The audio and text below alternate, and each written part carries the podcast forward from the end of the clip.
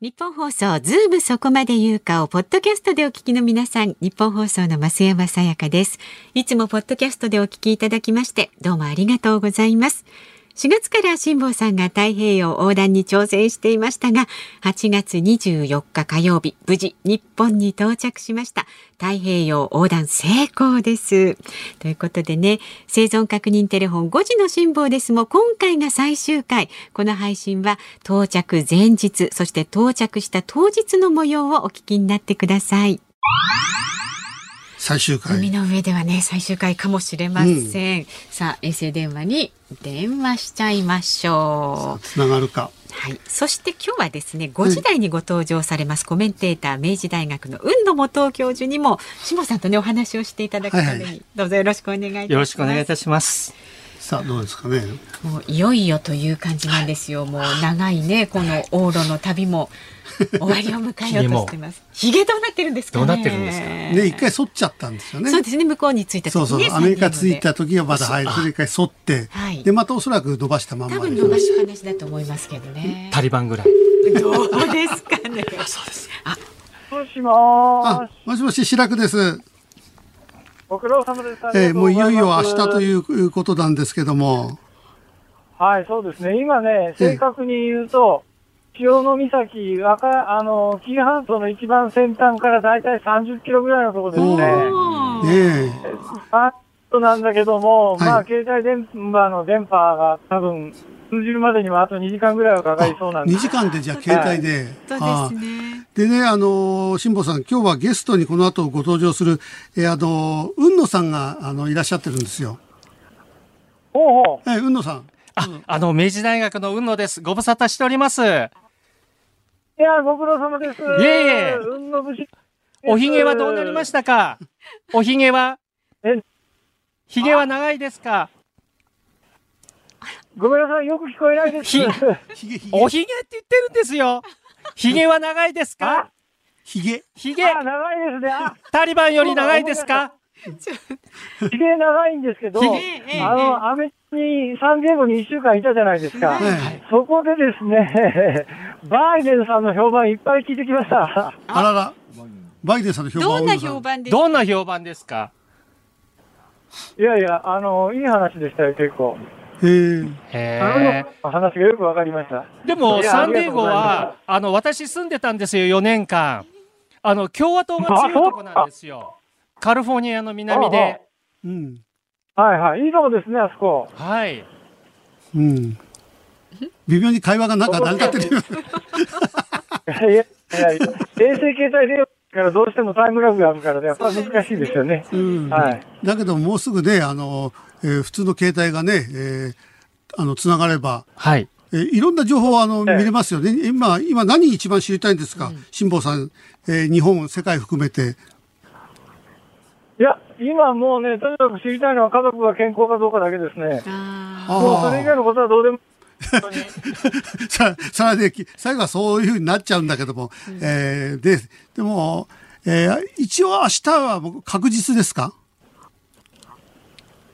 あのー、最後ね、やっぱりエンジンで時間調整して詰めをするんですが、うんはい、まあ、エンジンに一のことがあったら分かんないです。何が起きるかね。まだ。搬送に切り替えますから。そうするとやっぱり風次第になりますから。うん、まあ、でも常識的に言うと、このヨットに積んでるディーゼルエンジンって丈夫なので、常識的には壊れないと思うんで、うん、そうすると多分ね、明日の午前中には入れますね。午前中ですね。ええー、あの、運野さんが何か聞きたいこといや、もうぜひですね、あの、またこのスタジオに戻ってきていただいて、そこまで言うか、楽しみにしてます。みんな待ってるんですよ。いやいや、うのさん、私も楽しみにしてます。ありがとうございます。えぜひぜひ。はい。ね、まあでも最後までね、気抜けませんから、辛坊さん、ちょっとね。そうか。はい。はいはい。台風が、海側に台風崩れの低気圧があるらしいじゃないですか。そうなんですよ。ちょっとお天気をお伝えしますね。うんこれから明日にかけて温帯低気圧に変わると予想されている台風12号が日本海へ進むために北海峡へ近づくにつれて徐々に南からの風が強まりそうということです。で、明日朝6時の友ヶ島水道付近の風は南からの風、平均20ノットから23ノット、最大30ノット前後の予報になっています。波は1メートルから1.5メートルの見込みで、お天気は晴れ間が広がりそうということです。はい、大阪はの30ノットはきついですよ。入港の時ね、やって30ノットも吹いてるとね、うん、操船難しくから、結構やっぱりこれから入港気を抜けないですね。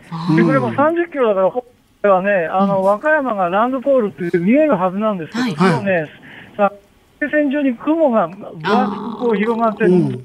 あの、ね、大型船舶は30分に1回ぐらいずつ近所通るんですけどね、この海。陸が見えないんですよ、陸が全然。うん。なんか日本に近づいてきたら、なんか電波のあのつながりがより悪くなって、先週のがずっと良かったんですけどね。本当ですね。え、あともう一人ですか？ええ、ありがとうございます。はいはい、はい、気をつけて。気をつけて、最後のね、ラストスパートかけてください。はい、楽しみしてます。元 NHK アナウンサーでジャーナリストの堀潤さんです。改めましてよろしくお願いします。よろしくお願いします。すごいビッグデーに、また、いや、嬉しいですよ。一日早まってね。ね辛坊さん、ついにですよ。今日のね、朝9時19分に大阪府の三崎町の丹野ヨットハーバーにね、到着いたしました。まあ、とりあえずほっとしましたよね、私たちもね。さっきね、期間未定でっておっしゃってましたけど、はいはい、先ほどテレビ見てたら、もうあの、この番組復帰の時期についても 言及されてらっしゃいませんでした？ちゃってましたけれどもね、あれはどうなんでしょうか。いや、リスナーの皆さんも待ってますからね。そうそうそうそう。まあでも本当無事でよかったですよ。でね、辛坊さん、カオリン5号でね、4月の9日朝9時17分に丹野はヨットハーバーから出港いたしまして、日本時間6月16日にアメリカのサンディエゴへ到着と、うん、でまあ、そこでね旅は終わると思いきや7日間の休養と整備を経まして再び日本へ向けて出発した辛坊さんが往復で2万キロ余り、ね、4か月半ぶりに帰ってまいりました。実は今ね辛坊さんと電話がつながってますんで読んでみてください。辛坊さん。あどうも。どうも堀潤です。お帰りなさいませ。お帰りなさい。おめでとうございますいや辛坊さん、僕あの、前回担当させていただいたときに、あの、血圧を下げるお薬が、よ予定してたものが半分しかないっておっしゃっていて、足りるかなってお話しされてましたけれども。それがね、明日までだったんですあ、ギリギリ、まさにはい、大丈夫ですか、ね、今は、まあ、別に薬が切れたからってってすぐに死ぬようなもんでもないと思いますけどね、えー、まあ、でもとりあえずあの生きて帰ってきました、えー、でもね生きて帰ってきたのが奇跡みたいな話でね、いっぺん今回こう、ハーバーに船止めたんですよ。それでハーバーの出入りみたいなものにはエンジン使うんですがエンジンはまあ発電するためにも必要なんですがエンジンいっぺん止めたんですね、はい、で止めた場所を移動するためにもういっぺんエンジンかけようとしたらかかんないんですよ、えー、うんともすんとも言わないんです。うわ、はい、でだからね、うん、だから奇跡っていうかねたまたま偶然あの到着しただけの話で運が良かっただけですねこれは。いやでもそもそうも九死に一生を得た体験っていうのはもうこの間もいろいろ終わりだったんですよね。そうですね。あのねやっぱりね今回やっぱり一番怖かったのは自分ですね、うんというのが毎日毎日むっちゃいい天気なんですよ、うん。むっちゃいい天気で、うんまあ、赤道ですから赤道の近くですから暑いんですよ、ええ、そうするとね海に飛び込みたくなりますよね当然人間は。それがねそれがね、それがまああの起きてる時は理性が働いてますから、え、これは海に飛び込んだら死んじゃうよなとか分かるじゃないですか、ところがね寝ぼけてたら人間何するかわからないでしょ。だから何が怖いかってね、ええ、夜寝る時が一番怖いんですよ。まあ昼間でもそうですけど、寝て無意識のうちにっていうか、はい、なんか意識が朦朧としていや暑いな目の前に綺麗な海があるなドボンと飛び込んだら終わりですからね。だって止めてくれる人いませんもんね。そうそう。それ考えるとね今回今回後半戦のヨットの旅で一番怖かったのは自分自身ですね。はい、ややっぱり行きはまだそのゴールに向かってっていう意志が働いても、帰りは非常に孤独との戦いだったっていうふうにお話されてましたよね。ね天気が良かったんでね。だから余計暑くて暑くてね。これは結構辛かったっすね。いやでも増山さんあの、ええここ直接お話しされるのこれ初めてじゃないですか？そうですよもう帰ってきてからもう元気でしたか？本当にいや、元気じゃないですよ。あのさっきねテレビで映像で拝見したらちょっとやっぱり日に焼けてる感じでね、あのひげもまたいい感じに伸びてましたねいい感じってね。いい感じってね、もうひげ剃りたいんですけどね、なんかね、剃るな、剃るな圧力が結構強くてですね。その長いまんま見たいですよ。いやいやいやいや、勘弁してくださいよ。いや見。せてくださいよ一回。いや、それだって日本放送でね、番組にさっき復帰するとか復帰しないとかって話があったじゃないですか。えいずれにせよですね、世の中時事問題に全くあの接触しないまんま、ねラジオもできませんから、うん。そうすると、リハビリで新聞読みに行かなきゃいけないんで、どっかで日本放送の会議室かなんか貸してください。来てるのに放送には出ないってことですか？いやいや、だけどそう、そう、だから放送前に新聞読むだけのために、ちょっと日本放送行かないと、あの無理だと思いますね、これ。まあでもねできないですよね。まるっきり分かってないんですもんね現状ね分かってないですコロナの状況に関してもあの先ほどテレビの中継を拝見していたらえまだ日本そんなことになってるのっていうような思いもあるってお話しされてましたよね。コロナって聞いて今思い浮かぶのは石油ストーブだもん。元気に帰ってこられました。辛坊さん。でも本当にお声の感じがもう全くこの大公開を終えた直後とは思えないさすがですね。いや、というのがですね、うん。昨日全く寝てないんですよ。あ、で昨日全く寝てないんで、うんうん。そろそろ寝なきゃいけないなっていう時にですね、ええ。当然まああのお祝いするじゃないですか、はい。お祝いするということは昼間から酒盛りしますよね。ね。まああので 一人酒でも何でもとにかくあの昼間から そうそうだから今もう完全に出来上がっててです。ね でも嬉しいですよ、こうやって。そんな風な辛坊さんとお話ができるだなんて。僕もし嬉しいです、鼻のはっきり言ってね奇跡みたいなもんです。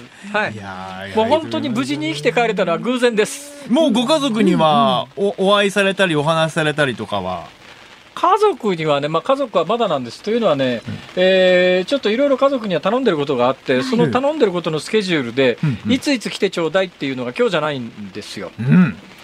でうちのかみさん、確かね、DJ やってるはずなんですよ、関西でね。でね。今日確かオンエアがあるんじゃないかな、あ火曜日だから。再開されたら第一声何を伝えたいですか？あねどうも。いやいや本当はねいささやきそうででももうなんかもうあの辛坊さんも公演とかをしてお金を稼ぐよりも奥様と一緒に旅行したいよってお話されてませんでした？いやまあ奥様と一緒に旅行はともかくとしてね。さっき言ってましたよあれ公園ってね公園ってね、まあ、あの大きな声では言いづらいですけれどもね、むっちゃ儲かるんですよ。まあそのお金でねだから冒険に出てるもんで。いや、ええところがですところよ、もう公園に行こうとと、当然やっぱり1日がかりですよね、どっか行く、今なんかあのオンライン公演ってのがあるらしいですけど、僕、オンライン公演じゃなくて、リアル公演しかしてないんで、うん基本行くじゃないですか、そうすると、自分の人生残りあと10年ぐらいしかないかもしれないと考えたときに、えそれいくらお金儲かるからって言うてですよ、人生の残りで、それ公演自体が楽しいとか、公演するとその目の前の人が大変喜んでくれるとかっていうんだったら、まあともかくとしてですよ。う、ん。それでお金稼いでも、だってもう本当にね、あのコンビニのスイーツが世界で一番うまいと思いますね、私。甘いものね召し上がりたいって言ってまいしたね。ーでもやっぱり死生観が変わられたっていうのは実感されるんじゃないですか？うん。あの人は必ず死ぬということがよく分かりました。うん重たいですそう。ね、えーそのまあ、あの堀さんなんか若いから、まあ、あんまり考えないかもしれませんけれども、でも必ず死ぬわけで、で結構ね、歴史の書物をこうずっと旅行旅行中っていうか、太平洋で読んでて、ええ。あのその500年前に生きた人とか、2000年前に生きた人が、あの今でも、まあ、文章を残してるんだけど、うん。もう2000年前にいないわけですよ。うん。で死ななかった人は歴史上一人もいないんですね、これが。うん。確かにですねだから必ず死ぬわけですよ。うんそうするとまあ生きてる間に何するかって考えたときに、それいくらお金が儲かるからって言って公園に行って喋っててそれで人生の残り時間を使うのはどうなんだって今回本当に真剣に思いましたね。じゃあまあ講演はいいとしてこの日本放送のラジオにはねしっかりと戻っていただくということをここで約束して今ね社長も聞いてますんで、ね、ラジオはラジオはやっぱりですね、うん、あの聞いてくださる方が喜んでくださるということならば、うん、あのの人生の残り時間を使うにはあのありがたいじゃないですか。ね素敵な言葉をいただいちゃった。もうあれですよ、ね、もうリスナーの皆さんもツイッターでもむちゃくちゃあの歓迎喜びお帰りなさいの声で溢れてますし。あとねリスナーの方からも質問いっぱいいただいてますんで、うん、5時台にねちょっと頑張って起きてていただいて またお答えいただくという感じでいいですかちょっと待ってください。今日の5時台にもう一回出るんですか？そうですよ。あとちょっとじゃないですか。そうです、ね、ちょっとじゃないよ それ。よろしくお願いします、ね、よろしくお願いします、ね、でもあのミスターさんからやっぱり衛星電話との声の質が違いますね。お帰りなさいっていうメッセージありがとうございます、ね、今ここでやっちゃえばいいじゃないそれを5時台にやる必要があるんだよ。番組の進行でやることがあるんですよ。ご存知でしょう、辛坊さんは。いや元気そうということでね、5時台にまたお会いしましょう。よろしくお願いします。はい、どうも。さあ、大阪にいるね、辛坊さんと電話つながっています。辛坊さん。あ、どうも。あ、どうも。あ、よかった、起きてて。番組始まった時に、え、5時っておっしゃってて、もう飲んでるよってお話だったんで。心配してました。大丈夫です。はい、えー、コンビニスイーツとか食べてね、なんとか繋いでました。はい、甘いもの食べた感想はどうですか？いや日本のコンビニのスイーツはよくできてるよね。そうですよね。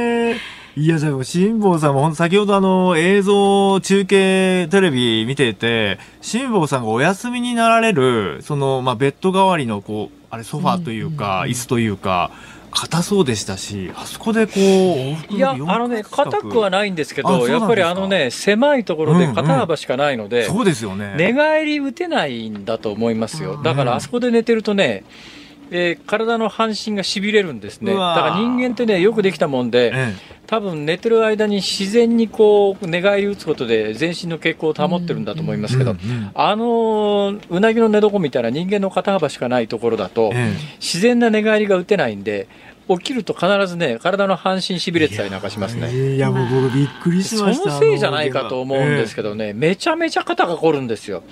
私ね、今までね、あんまりね、肩が凝るというのはよく分かんなかったんですけど、今回はよく分かりました。あ、肩が凝るってこんなに辛いんだそういうことなんですよ。よかった、人並みに肩こり分かっていただけて。そうか。じゃあ、あの、リスナーの方からね、本当たくさんのご質問いただいているんで、ちょっと一つずつ、はい、伺っていきます。えー、静岡県静岡市の新之助さん、ありがとうございます。辛坊さん、無事で何よりです。船には自動操縦機能があると言っても、24時間の中で絶対安心して休める時間などないと思います。自分のしていることが夢か現実かわからなくなることはなかったのでしょうか？という新之助さん58歳の方からいただきましたいかがでしょう？あの夢と現実が分からなくなることはないんですけども、ないんですけども、怖いのはですね、今回特に後半で怖かったのは、寝てる間に寝ぼけて、あの海に飛び込んだりしないかとか、それがすっごい怖かったですね。だからね、寝るときに、あの前半はそんなことなかったんですけど、まあ、前半は海が荒れたときに、船がひっくり返ったときに海水が入ってこないように、まあ、ハッチを閉めることはありましたけど、普通はハッチ開けてたんですね、ところが今回、後半は、別の理由でハッチ閉めてるんです。というのは、これスライディングハッチっていうのはかなり重くて硬いもんですから、相当力入れないと開かないんですよ。